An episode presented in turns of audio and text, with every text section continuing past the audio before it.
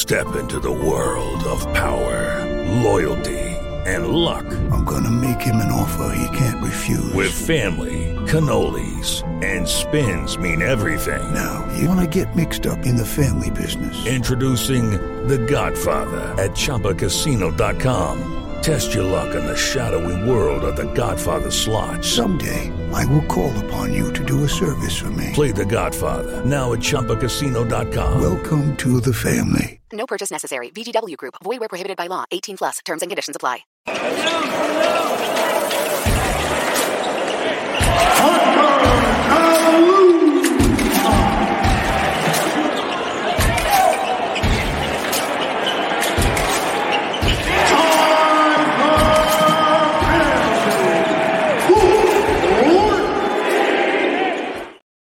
You certainly saw a lot of that last night if you were in Bramlage Coliseum. Tyler Perry had probably his best uh, game when you combine the total points with the efficiency that came from it. He ends up four of 10 from downtown, 26 points overall. And honestly, DY and I talked about after the game. Maybe the most impressive part of his game last night was he did some things that we hadn't seen him do all year. We had seen him get hot and make threes at different points, and we had seen him be able to distribute to his guys. But he had a couple of big finishes inside with, you know, you, you could say that they were kind of like circus finishes, but when you're a small guard, there is an art to it. And I think he may have started to find the art that comes with getting those shots to fall. I mean, Markquis Nowell was fantastic at it. You felt like anytime he drove, didn't matter how it looked or how he put it up, that shot was going in. And last night, Tyler Perry, he found it. And that was a big part of why he was able to do so much last night, where throughout the season, there had been no other element to his game. He found it. He was the big story with 26 points. Welcome to K State Online. I am Mason Voth. That is Drew Galloway. Uh, Drew made it back home last night. I said, screw that. I am not driving in the fog and two hours back to Wichita. So I stayed at uh, my brother's house, which coincidentally is the house that I stayed three years in uh, when I was at K State. And uh, so that's why the background behind me is less than stellar, but everybody's probably saying, well, the background behind you at your own house is less than stellar too. So uh, you're not missing out on much there. So there you have it. Uh, also, less than ideal conditions if at times the sound sounds like crap from my end. It is probably because of this mic. Very touchy for some reason on StreamYard when we're doing things. It's fine on the uh, on the instant reaction stuff when we have the mic, but for whatever reason, I remember when we were in Lubbock and we were recording after that big win yes. like, oh, hmm, this thing, and we got a lot of like just touchiness going on. And Drew and I were on opposite ends of a conference room, all these weird things. Uh, fortunately, that is not the case here. And we got to start with really just the simple stuff. K State wins last night 75 to 70 in overtime. A pretty impressive showing for Jerome Tang and his team. Here's a question, Drew, because we'll get into the game by game stuff right now. Let's just start off hot and heavy. What does this mean for this team moving forward now since they're back to five and five in Big 12 play and they just netted another quad one win? I, I think the big story of what this means, and it's kind of stealing a page from Jon Rothstein a little bit. K State is now in position to be in position. Last week was about as bad as it gets when you lose a gettable game against Oklahoma you lose an extremely gettable road game against Oklahoma State. So this was a, a win that kind of keeps the tournament hopes alive, but you still have work to do. And I know that you guys kind of touched on it in the instant reaction of they still need to probably get to nine and nine. And, and if you look at the remaining schedule, nine and nine probably gets it done because uh, I was trying to feed you guys the, the stat that every game outside of the TCU game at home and West Virginia at home is a quad one game. So you, you look at it, and if K State manages to win four or five more and defends home court, they're at least going to be in position to maybe go to Dayton in the NCAA tournament for the first four.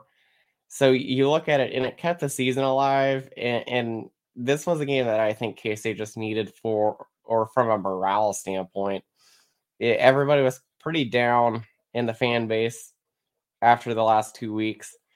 And it, it seemed like this needed to happen to get everybody kind of back on track. And, and you, you look at going forward on Saturday, and I know that we'll probably touch on this a little bit later. BYU extremely high in the net ranking, but I'm just I'm not like sold on them being that high when it comes to just like all around as a team. I, I think that's an extremely gettable game as well. Yeah, I don't think the BYU game should be out of question for for K State or on anybody's radars. I mean, n- none of these games were because look, K State had not played very well. The last four games they played like a bad basketball team. Really, the last three. The Iowa State game they played like the team we had seen to start Big Twelve play, but this team does have so many flaws that if they are if they aren't executing and they they aren't able to put some of those behind them during the game they are going to get beat and it may not be the prettiest thing. And I, I said after the game last night there was one positive from the oklahoma state game that was a step in the right direction and we talked about it but they finally got a game where their big three guys stepped up in scoring and they combined for 50 points against Oklahoma State. But the only thing that was missing in that game was the fact that the defense was putrid. There was no effort, there was no energy. They were just lacking a lot defensively in that game, and it cost them. But last night, they got back to back games now out of their big three with major performances. Those top guys combined for 58 points last night, 58 of the 75 against KU. And in addition to that, the defense was back to the level that it had been the first five games of Big 12 play. I saw uh, KSU underscore fan was kind of tweeting out some of the notes uh, on the defensive performance last night for what K State did against KU. KU's 0.9 points per possession. It was the second worst for KU this season. It was their worst effective field goal percentage of the year, worst shooting percentage from three in a game this season at 20%, which that feels like, you know, some teams really have a game where they bottom out. So 20% you feel like you'd take. They were only 47% from two. It was their fourth worst. Their offensive rebounding rate was second worst of the season, and their rate of getting to the free throw line was their sixth worst. So K State made life pretty tough on KU in game 23 of this season. It's not like those are a small sample size to pull from. We're deep into the season now. These are real numbers, and K State's defense was back to a level that was able to pre- prevent itself from doing, you know, harm to its offense when it was actually there for them. And that's the thing with this K State basketball team that we've known is that the offense has some flaws. You lack scoring talent on your roster. And so they don't always quickly capitalize on the ability to go on a run to get you back into the game. Or, like we saw last night, plenty of times, building a lead, or first and foremost, actually taking that lead when the game is tied or close. It's a little cat and mouse game, but last night, similar to the Baylor game, the defense won out long enough to give K State a chance to overcome it with their offense. They finally did, and uh, it it netted a pretty big win for K State. And you got to finish now. I mean, you got eight games left, and four of the games are at home. Theoretically, win four of them at home, and you feel pretty good. But you could also easily steal one on the road, and you probably need to just because this is a tough league and Oklahoma's already come in and beat you in Bramlage, so you can't just say, "Ah, we're we're, we're fine. We're gonna we're gonna win all of our home games."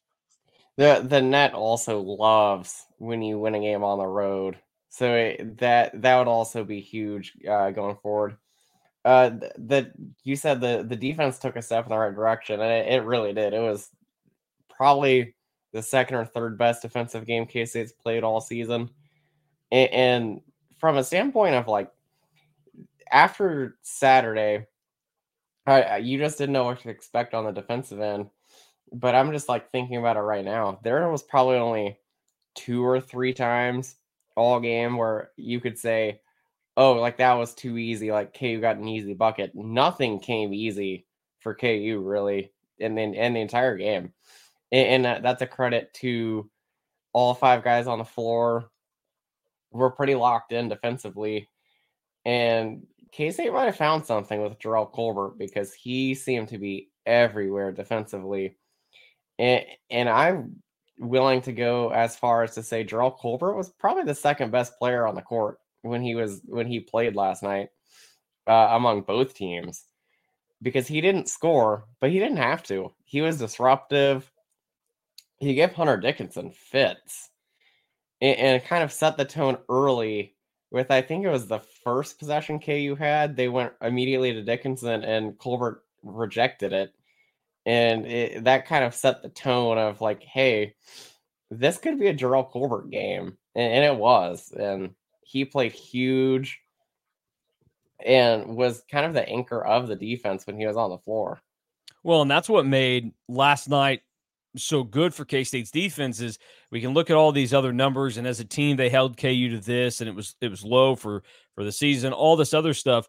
The key for what K State did last night is uh, I'll throw up the big graphic now, kind of showing some of the other numbers from the game and everything, and you see Tyler Perry's massive night there. But uh, I think it's important to note the field goals taken in this game. So Tyler Perry, seven of 15 from the floor, four of 10 from three. Those are pretty good for Tyler Perry. Uh, in, in, my eyes, that's an efficient 26 for him. But you look at Hunter Dickinson, and we talked about it after the game. D1 and I, we talked about it with you and me. But you you come out of it and you look down and go, man, Hunter Dickinson had 21 points in this game. Like he still got his. He still had 21 and 12. So if you look at the vanity stats, Hunter Dickinson came through. But the notable number there is that he was eight of 18 from the field. And you may say, that's still pretty good. I mean, you're talking up Tyler Perry, seven of 15. Here's the difference on that Hunter Dickinson is the biggest guy on the floor, maybe next to Jerrell Colbert. And he went out there with averaging a 59% field goal percentage on the season.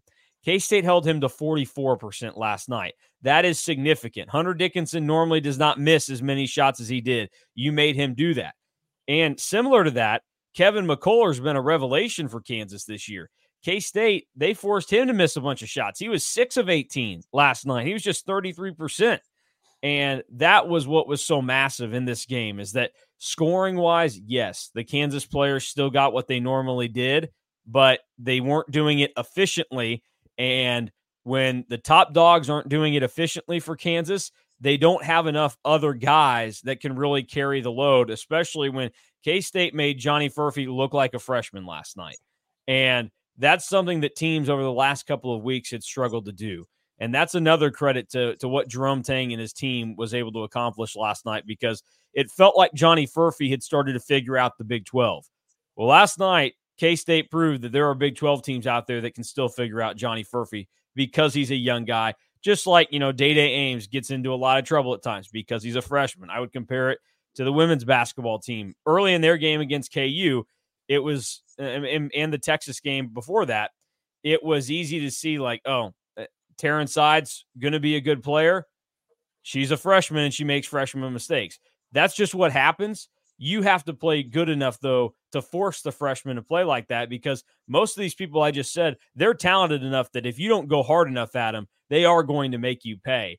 And the last thing I'll add defensively is you talked about like, you know, it really wasn't easy anywhere for KU last night scoring wise. I think the the only guy that had it easy last night a couple of times, a couple of moments where there were easy buckets was Dajuan Harris. But like that's a guy that you can mostly live with that because you're kind of testing the leash of I dare you to shoot it and see when he will actually shoot it.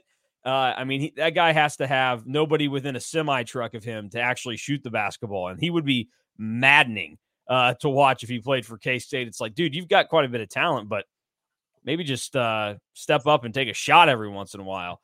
I I joked last night that uh, I if I was Bill Self, the way I would make my team better right now is I would make uh I would make Dajuan Harris like probably wear like a like a little device send a little shock through him. You know, like the little shock pins that you would have. Oh yeah.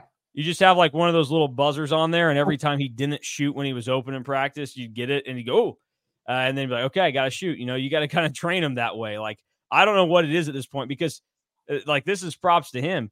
He is a good he is a good player and he knocks down shots. And last night, that's another notable thing is eh, KU's record. I, I don't have it in front of me, but it's pretty darn good when when Dajuan Harris gets to 10 points. And he was efficient last night, 15 points, eight assists, three turnovers. Um, and he was just five of 10 from the, the field. The fact that K State was able to get that win like that, it says a lot about how they played and how they were able to shut down the other guys because everybody else for KU was pretty solid. I mean, uh, KJ Adams was 50% from the field, um, but they limited his rebounds to just two. And that's another big thing is K State out rebounded KU 43 to 33 in this game. Yeah, uh, I got it right here. Uh, shout out to Jon Rothstein again. Yeah, it's two shout outs in a row for him. Uh, he KU is now a 30 and 2 over the last four years when Dajuan Harris scores in double figures.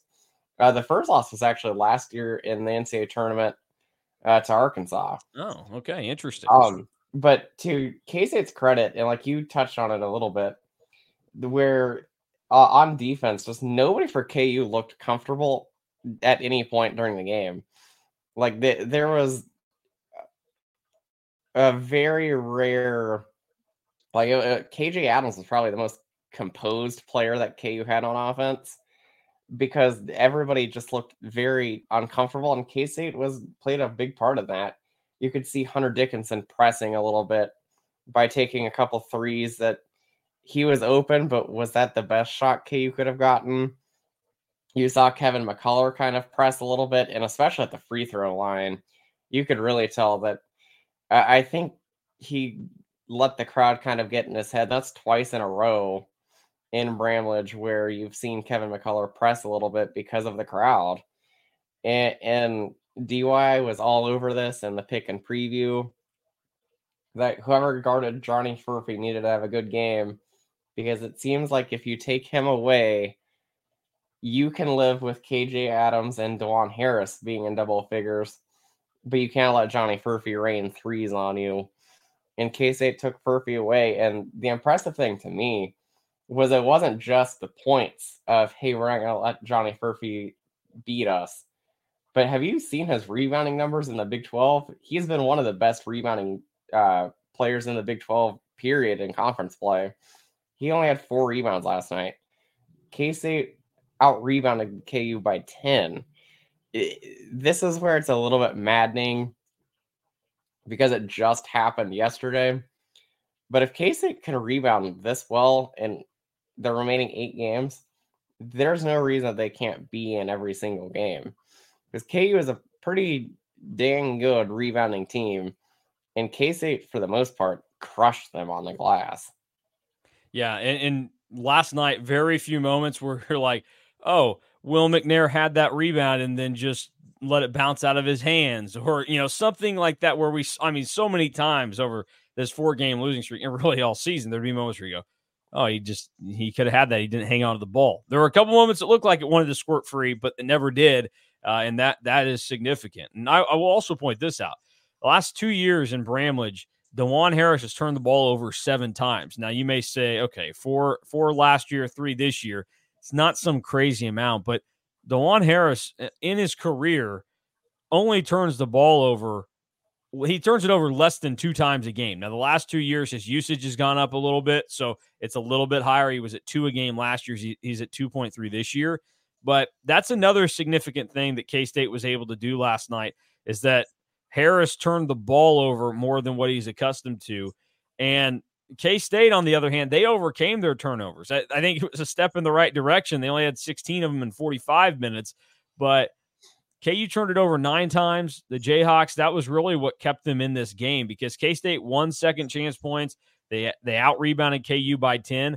It was the points off turnovers, though. KU got 21 of their 70 points off turnovers. K State only got eight, which honestly, you see nine turnovers there. That's actually uh, not horrendous for them that they were able to capitalize eight times. And one of those uh, points was a free throw. So it was, you know, a, str- strung out over a handful of possessions. But K State found a way, and this, you know, I, I, like what Jerome Tang said last night is that this team told on themselves with how they played in that game, and now they got to go out and do it over these final eight because the team that played last night is the team we talked about after the first six games of the year, where you feel like they could put something together and go on the run.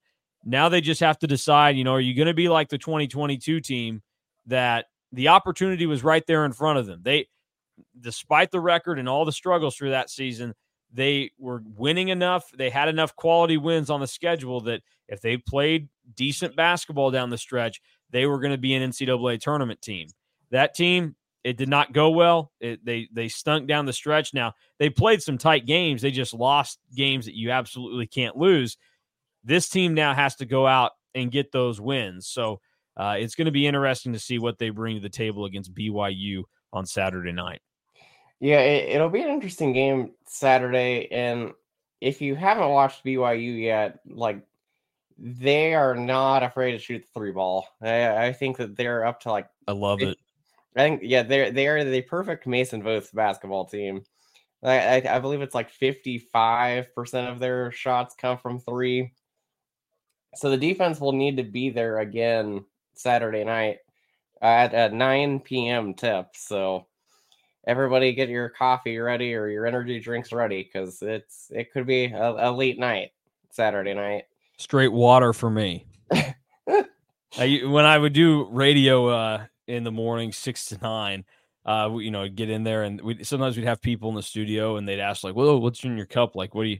It's just like water. And like, do coffee or like something with caffeine. I'm like, nope, just water. So I guess the trick is is is you put enough ice in there, it gets cold enough. Maybe that is a little shock to your system to keep you awake. Uh, there you go, like coffee or something. But yeah, the game against BYU is now all of a sudden back to being huge for K State and uh, BYU. They've played well at home this year. Like they have some good wins at home, but they also have shown some struggles there. They're they're not immune. They have lost games at home. They lost the opener to Cincinnati at home in Big 12 play. They also lost at home to Houston. Um, their other home showings, though, they they beat Texas and they beat Iowa State both by double digits. So you really don't know what you're going to get from them. They are on the road tonight at Oklahoma. Uh, so it'll be kind of fascinating to see uh, what comes about there. Yeah. Th- this is just more of a point in general in the Big 12. Uh, tonight, there's some interesting games. Uh, Iowa State at Texas, Texas Tech at Baylor. Uh, but you you look at BYU and how massive of a game this is. I mean, BYU is number nine in the net. Like if K State can pull this one off, especially on the road, you'll see more of K State either in like as the last team in the NCAA tournament field or the first team out. Because this that's a game where you win it and you're gonna shoot up the net rankings because you won on the road, which is where a little bit of the frustration comes from losing at Oklahoma State because even though they aren't very good, it, it would have been nice to win on the road because it increases your net ranking so much and just not get a bad loss. Well, yes. And then to avoid the bad loss because that's a loss where you wonder if K State does get to the nine and nine, if the Oklahoma State loss is what keeps them out. Or does the USC loss keep them out? Because you got to remember yeah. that K State probably needs to be rooting for USC down the stretch to make sure that that doesn't get to a quad three loss, which is insane to say. And, and it's it's on the brink right now. USC's 97 in the net, and and so based on the way they're trending, that will probably jump out of there at this point, uh, which you know is is tough. And and then Villanova and Providence, your wins that were good in the non-con, um, injuries and other things have gotten to them. That those are pretty much. I'd say those are likely to stay locked into quad two at this point. Yeah. Um, so you're not going to be like I, I, keep seeing. Shout out to to uh, fellow K State JMC alum uh, who I had many classes with, Greg Woods, who covers Washington State uh, now. And Washington State is a team that's fighting for a spot in the NCAA tournament. He keeps tweet, tweeting every other day. It's like, oh, these two wins, they fell down to quad two again. Oh, they're back up. Washington State gained quad one wins overnight. K State is not in that position right now. Their season is pretty cut and dry with the games that they have. They are either going to win a quad one game or they're going to lose some quad two games. Yeah, the I said last night kind of made a joke that the Providence Villanova game was probably the worst possible outcome that K State could have had because Providence wins that game. That game probably could have moved or crept up to quad one territory and maybe it's been a quad one game uh, with Providence on the road at Villanova, but instead Providence got blown out so now Villanova is still kind of in that in between, and Providence is even further from being a quad one game. Here's what I will say, and I, I said this last night. We we've learned this now. We've known it in football for a long time, uh, as the the SEC has shown us, and now we see it in basketball. There is really no point to scheduling good teams in your non-conference or what you think will be good teams because we see teams like Iowa State and BYU who played nobody in the non-con that you know people are saying gamed the net. Maybe maybe they are. I just think they're like you know at the end of the day, wins look a whole heck of a lot better than losses to good teams. Nobody's going to question if you finish non-con, you know, uh, 13 and 0 and you you only played like two top 100 net teams. I think that basketball is the same way because K-State they went out and they thought they put together a pretty good schedule this year. We thought USC was going to be good. They were preseason top 25. Uh, you go in Miami, preseason top 25, maybe close to preseason top 10. Coming off of a Final Four appearance, a lot of their guys come back. They look good early in the year, and just like USC, they start to to to tank. And last night was terrible for Miami. They got blasted by Virginia. Um, I think 62 to 38 was that the final score there, uh, or 60 to 38, uh, something like that. Miami did not reach 40 yeah, points, which 40. Yeah, so um, that's that's something, and you just look around, and then like the good wins for K State, Villanova, and Providence, those like that's tough because those teams either got hit with injuries or whatever, and like their schedules or their seasons have taken a weird turn on them, and like it just it just shows that like it's so random and weird things can happen that it's not worth it because I think there are a lot of teams right now that would have thought K State would have been a good win for them early in the season. And now they wake up every morning like, oh my gosh, we lost at net 79. Like, this is terrible for our resume if we're Providence or Villanova. So I, think that's one of the my big takeaways from what we're seeing as this season plays out. There's no benefit to it. Play play some locally significant games. So like K State played Wichita State and Nebraska in the non-con. I think those are fine. But there was no benefit to them playing that game against USC now. There was zero. And the you know the midseason tournaments like you're just the MTEs you, you're you're at the peril of whoever else is there. So I get it, uh, but it just is unfortunate the way it's played out for K State. And then you know they didn't do their own job when it came to to taking care of business against the the quad four teams that were really bad most of the time. So I'll at least say that it, it's hard to get a good schedule with a home game, which is kind of I don't want to say my biggest gripe with the net because you should reward teams that went on the road. But it it sucks that with how the net works, it's it caters more to teams that will play a neutral site non-conference game because it, it sucks from a fan perspective because you don't necessarily get good teams to want to go on the road anymore. Uh, so like you don't get like a fun uh, non-conference like home game like Michigan State Baylor this year was played in Detroit instead of at uh, Michigan State. It's like from that perspective, I think that's where the net kind of sucks and where it'll be interesting to see how K State schedules moving forward because I know that they want big teams to come in uh, the non-conference play because I, I next year uh, LSU and I think LSU and Cal both come to K State, and the both of those games kind of seem like uh, you need LSU or or Cal or both to really improve for that game to really mean something because I, I believe the LSU game uh, next year would be a quad two home game if LSU is how they are right now. So that that's just tough from that perspective. I think of it, it doesn't really benefit you. That would be a quad three game. Oh, that's a quad three. yeah, LSU is ninety three in the net. Yeah, so that would be a quad three game if that was played Manhattan this year. Yes, yeah, so like you don't really get the benefit of scheduling a home non-conference game. And keep in mind that they also next season have Cal coming to yes. Manhattan, and that's their net 125 right now. So like this is not uh that this is not good for K State with the way that the the non cons are working out. Now, like at the end of the day, if you win those games, it's fine. It doesn't matter all this other stuff. And I like I don't think those teams are good enough. Maybe LSU next year it'll be what the their third year with Matt McMahon. Um, there are there are moments where you think, hey, maybe they're piecing this together. I'm not too worried about Cal. It's it's when you schedule teams that you think, hey, they might be good or whatever else, and then they, you know, they can flounder.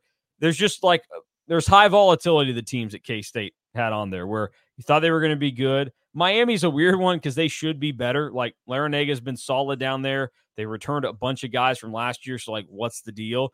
USC's the one, though, that it's like, that's tough. I get what you're doing, and I would never say no to that. Like you get to play in a in an opening event. It was it was good for the most part, but it was in the grand scheme of things for tournament resume. The USC loss right now is trending towards being a a Bad a loss. bad loss. So which, uh, which it's is just kind of tough how it works out.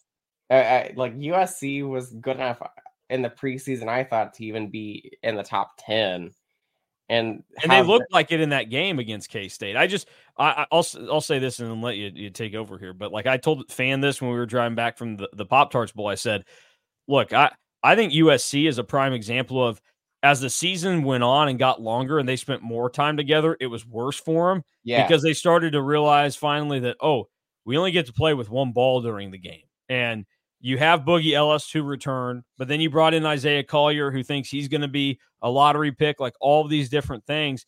Those are already two guys, and then like, and I'm not, I'm not trying to you know project this personality wise onto to these guys, but like, you think Bronny James showed up there and is just like, oh yes, I I would love to play fourth fiddle on this team, you know, like no, not not not at all. Like they had good returning players from a solid team last year, and they brought in some very very notable freshmen, and I think that's probably what has done USC. in. And now all those guys are getting hurt, so like they have just zero chance. But yeah, that that's a game where I, I think when you play teams is really important. When K State played KU last night was extremely important. It didn't play. It wasn't the reason K State won, but having KU come off of the high of beating Houston and then going on the road to K State is probably a good time that you want to play them. Just like how Baylor probably isn't playing KU at, at a good time on Saturday. I would say. Uh, but like it feels like K State got USC at a bad time because it, it was game one without Nae'Qwan Tomlin. It was game it was game one with the five out offense. So you didn't really know what to expect from K State going into that. It's also game one without Ques Glover. So that's a game where I think if that game would have been like two or three weeks later, K State probably wins. But because you played them opening night, you end up losing, and now that's turning in the direction of a quad three loss. But I will say though that it if they win enough of these games, and I hate to sound like a broken record again, but if you take one of them on the road, I, I don't know if it's going to be as bad of a loss as like beating BYU Saturday would be at home or uh, out on the road. And, and I mean, the a potential sweep of BYU would also go a long way.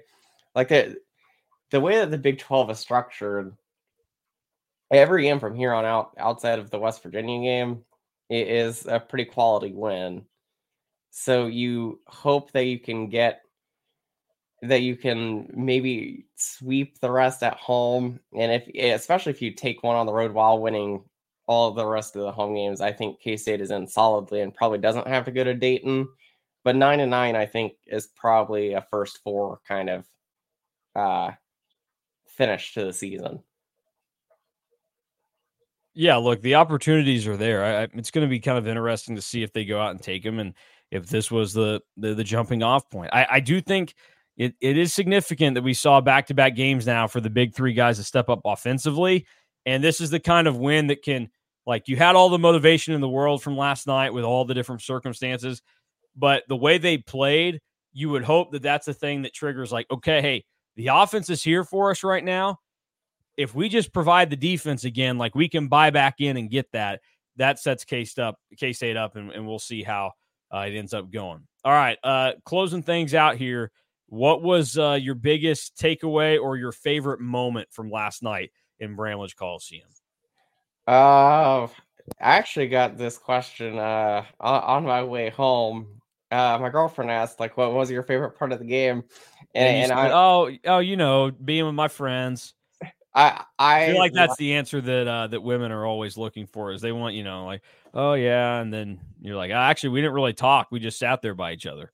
I, I, I laughed and said, uh, when when it was over, because I said that my heart rate. I'm glad that I wasn't wearing like an Apple Watch or something, because I think it would have said that my heart rate was like at an unstable level. Uh, it was one. It was for me. It was like the how you thought about the KU football game, where as soon as it was over, I was like, oh, thank God. Like, yeah, those games are those games really aren't fun in the moment, but then you look back and you go, "Oh, hey, that was actually pretty fun." Uh, I look, I there, I mean, there were some good moments there and everything. Um, certainly, my favorite though uh, is after the game when uh, Hunter Dickinson Ooh, is yes is asked about uh his his foul call that he got at one point in the game, and he basically explains exactly uh like what you do to get a foul call. Uh I, I'd have to to go look for the exact quote because I don't want to misquote him here. Uh, because it was a dynamite drop in by him. But uh, uh well, basically well, talked well, about getting screened, and then he went and said, "Well, I don't know what I'm supposed to do. Just go around the guy," and admitted to running through uh, the guy that you know he got called for a foul on. So that that was just an all time because Hunter Dickinson is pure villain material for college basketball, which is a good thing. And it makes it even better when if you're on the K State side of this, the the easiest villain in college basketball plays for your most hated rival. That's a good thing for you. And so uh watching Hunter Dickinson last night like that, I enjoyed. And shout out to my man Alec Bussey, RIP, not dead. Uh he he joked before the game last night. He said, Hey, if K State wins tonight, I need, you, I need you to ask Hunter a question for me. I said, Okay, I probably won't, but uh, what is it? And he went on some long thing and basically was like, uh, asking why he's never been able to beat his rivals uh, when he's at Michigan or KU now. Lost to K State, never has beaten Illinois.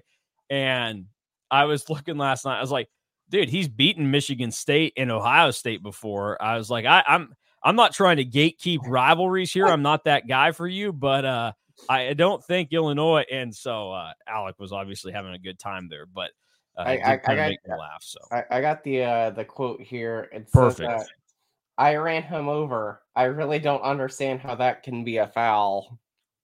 it's a, I mean, it's a great point makes makes a lot of sense. I'll also say uh, Sandstorm last night was very good. It was one of the top ones, I think.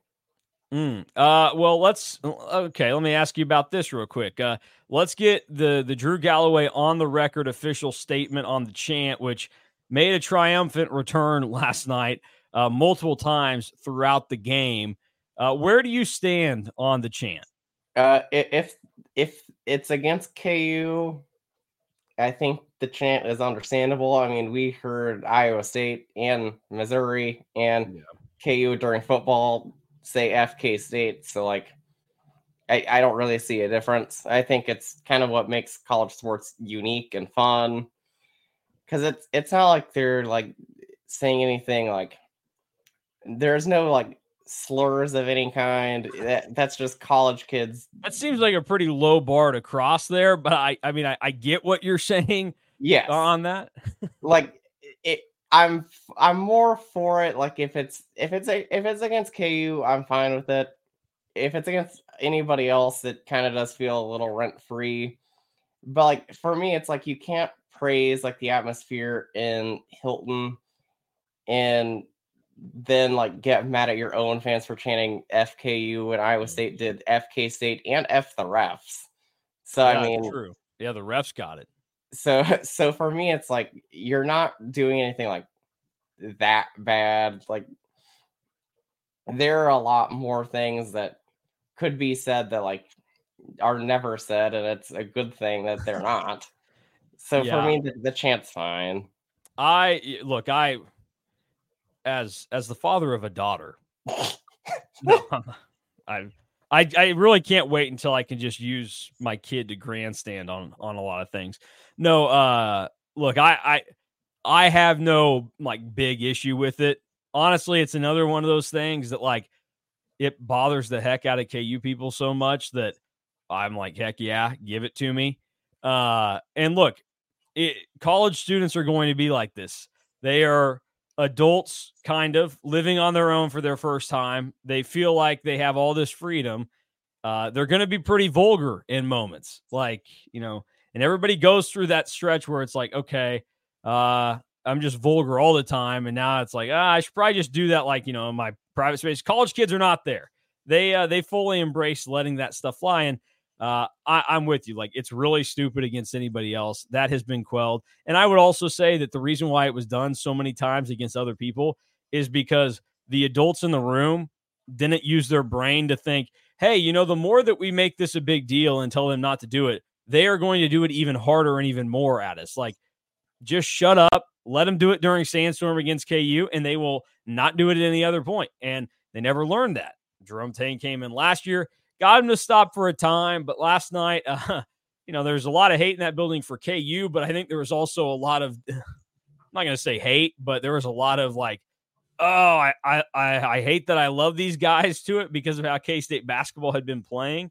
Um, so I'm not, I'm not against it. You do it against KU, like it is what it is. Would I, would I prefer like maybe it, it didn't happen? Like thinking about yes, there are kids and everything there, maybe, but also it was eight o'clock on a school night. So should you really be bringing your kid to that game? Uh, look, you know, I'm not trying to be, you know, backseat parent here or something for you, but I, uh, I, I don't have an overall issue with it. Plus, I mean, to your point, we've we've heard it from KU this year, we've heard it from Iowa State this year, we've heard it from Missouri, and I I can remember being a let's see I would have been a seventh grader when this went on, or eighth grader, I guess. And going to the 2011 football game and in the booth, uh, and and hearing KU fans after every kickoff yell "rip their effing heads off," which to me seems a lot worse than than a harmless FKU. Um, but I know that KU fans probably had a tough time remembering they even said that because they only kicked off once a game. So a uh, lot of not a not, not a lot of points on the scoreboard up uh, there. So I'm not I'm not anti chant. Do it against KU. Uh, maybe not. I, I mean, it, it, happened a lot last night. Um, so maybe it could be toned down to a, just a couple moments. Freak them out pregame, and then a you know a big stretch or two down the end, like sandstorm and everything. But I, I overall, I'm not against it. I'm not going to freak out about it, and I'm not going to clutch my pearls uh, on how that goes down. Because guess what? At the end of the day, uh, kids know all the bad words out there. You just have to be a good enough parent to be like, hey, you know, you don't go to school and, uh, you know, you can say FKU in private or in Bramlage, but you, you can't go out there and say, uh, you know, F Mrs. Smith or something at school if, if you don't like what she's doing. So uh, I'll also say too that uh sorry there... to the Mrs. Smiths out there. except except for uh except for the one that was in in my head there. there are uh that was the most like uh KSU chance to go with the FKU chant. Like it it was probably 60 40 KSU. The FKU was just I don't think there was as many people saying it. I think the uh, FKU chant was just louder. Yeah, they just had a lot more passion behind it. yes, because the the forty that were uh, chanting or the the ones chanting KSU, they were like, I would kind of like to be, you know, like the other guys, but you know, Jerome Tang told me not to, so I'm gonna respect his wishes here. Uh, so I mean, I, I think that's mm, it, it's just part of it and everything. The other thing I will say is, I mean, there were some people way up high, kind of behind us, that were clearly KU fans, but I didn't see a lot of them there last night. Now, now, maybe people that were like walking around the concourse, you could see it easier and more because you know I could only see mainly in the the arena there, and so you know the blue and the dark can maybe kind of blend in a little bit better. Uh, but I thought you know I, I, never at any point thought that it felt like the Nebraska game for K State, where it's like, where the heck did all these Nebraska fans come from? Uh, so I think K State fans did a, a, good job of showing up, and I I know people were were freaking out about how many KU fans were going to be in the building. It did not seem like there were that many of them. No. Uh, you asked uh, about the chant, so uh, this is my turn to be the host. Okay, uh, let's do it. Uh, what do you think of uh, no court storm last night? Uh, I, I have a couple thoughts on it. Number one, I mean, I it's one of those where it's like you're you're not worth our time to storm the court like how you know they they beat Texas back in what was that 2010 they didn't storm the court. Like the all these other teams have not gotten that treatment uh, since K-State basketball returned but it has been reserved for KU and this falls back in the boat of what I said a couple minutes ago about the chant is what like would I prefer that the court storming not happen? Maybe, but I don't really know. The players wanted it last night, and and my stance on it is this: it bothers the hell out of KU fans so much. They whine and complain about it constantly, despite overlooking again the fact of what they do in their own football stadium, where it, it, every every win they have, you know, few and far between over the last decade plus, they storm the field against FCS opponents, against group of five opponents, against three and nine Big 12 teams. Um, the one against Oklahoma this year warranted that, like that, that was big time for them. Uh, but I I embrace it for K State. I, I think they should do it every time they beat KU in everything because it just it bothers their their fans so much. Uh, so I would I'm pro court storm against KU certainly made our lives easier last night, have, not having to deal with it though. Uh, so I do like it from that standpoint.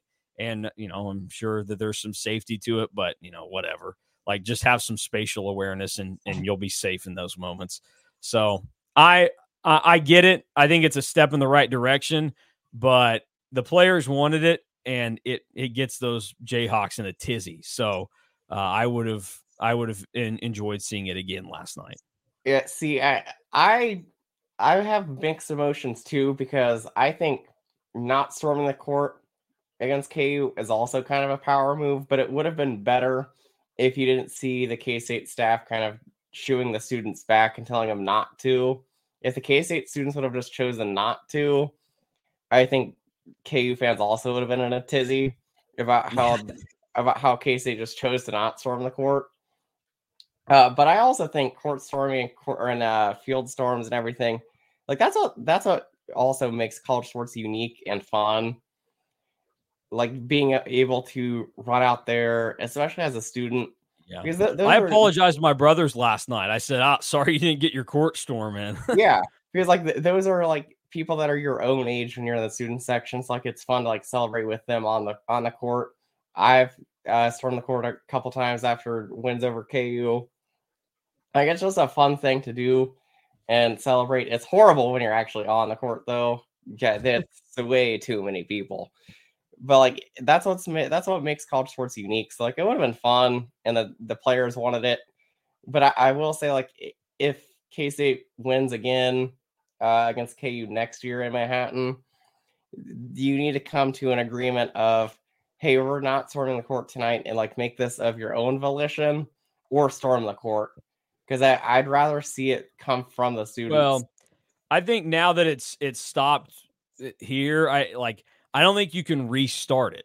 You know, like you could have made it a thing if you did it again and you just like this is what we do against them. It gets them pissed off, and we like getting under their skin. Here we go. Um, but now that you haven't done it, like you, you, you don't have any reason to do it, unless like you know for some reason the Big 12 is like, hey, you guys are going to play the last game of the regular season in in coming years, and you know it's for like a Big 12 title or something. But even that, they do a good job of keeping people off the floor. Like, oh, we got a you know expensive trophy to get out here, and we don't want Bruce Weber getting undercut from his ladder, cutting down the net and everything. Uh, so could uh, this is bad. I I shouldn't say it because I like that put the thought in my head of when Ned Yost fell out of his deer stand. Um, so RIP to Ned Yost, not dead, but dead to me because he's overrated as a manager for the Royals. Um, glad he mm. recovered though with his uh, was it Verizon that he had that think, saved his life? I think so. Okay, yeah. So shout out to him. this uh, this is a gripe. She won't watch this, uh, so I feel good getting this off my chest here. I'm still upset that my wife made me switch over to AT&T from Verizon. So I just wanted to throw that out there, get a little gripe off to the people. Um, because I, uh, the, when I drive to Manhattan now, I get service nowhere. it's like uh, you might have a bar or two, and I, if I call somebody, it's just eh, eh, eh, cutting in and out. I can't, you know, Got to make sure I got the podcast fired up before I leave, so like it doesn't stop Ooh. in the middle of it. Yeah, that that is tough. tough. It's tough being an AT and T guy now. I'm sure it's nice in some spots. It's it's been a life altering experience in a bad way for me. But all right, well, uh, we got to the point where we're not talking about basketball or anything that happened last night, so probably time to shut it down. Cats get a big win, seventy-five to seventy. We've got plenty of coverage from the big win over at KStateOnline.com, so head over there, and we have plenty of more stuff coming throughout the week. Uh, be sure to be on the lookout Wednesday morning. We will have some fresh football recruiting news and thoughts for you, Drew and I, right back here with you. Uh, so that will be a positive for everybody. And I guess we'll just kind of see where the basketball season takes us now because last night added another unique turn to it in K State trying to get things back on track, making a case for the NCAA tournament. So for Drew Galloway, I'm Mason Voth. Thank you for watching K State Online. As you can see, my brother's head in the background of the video.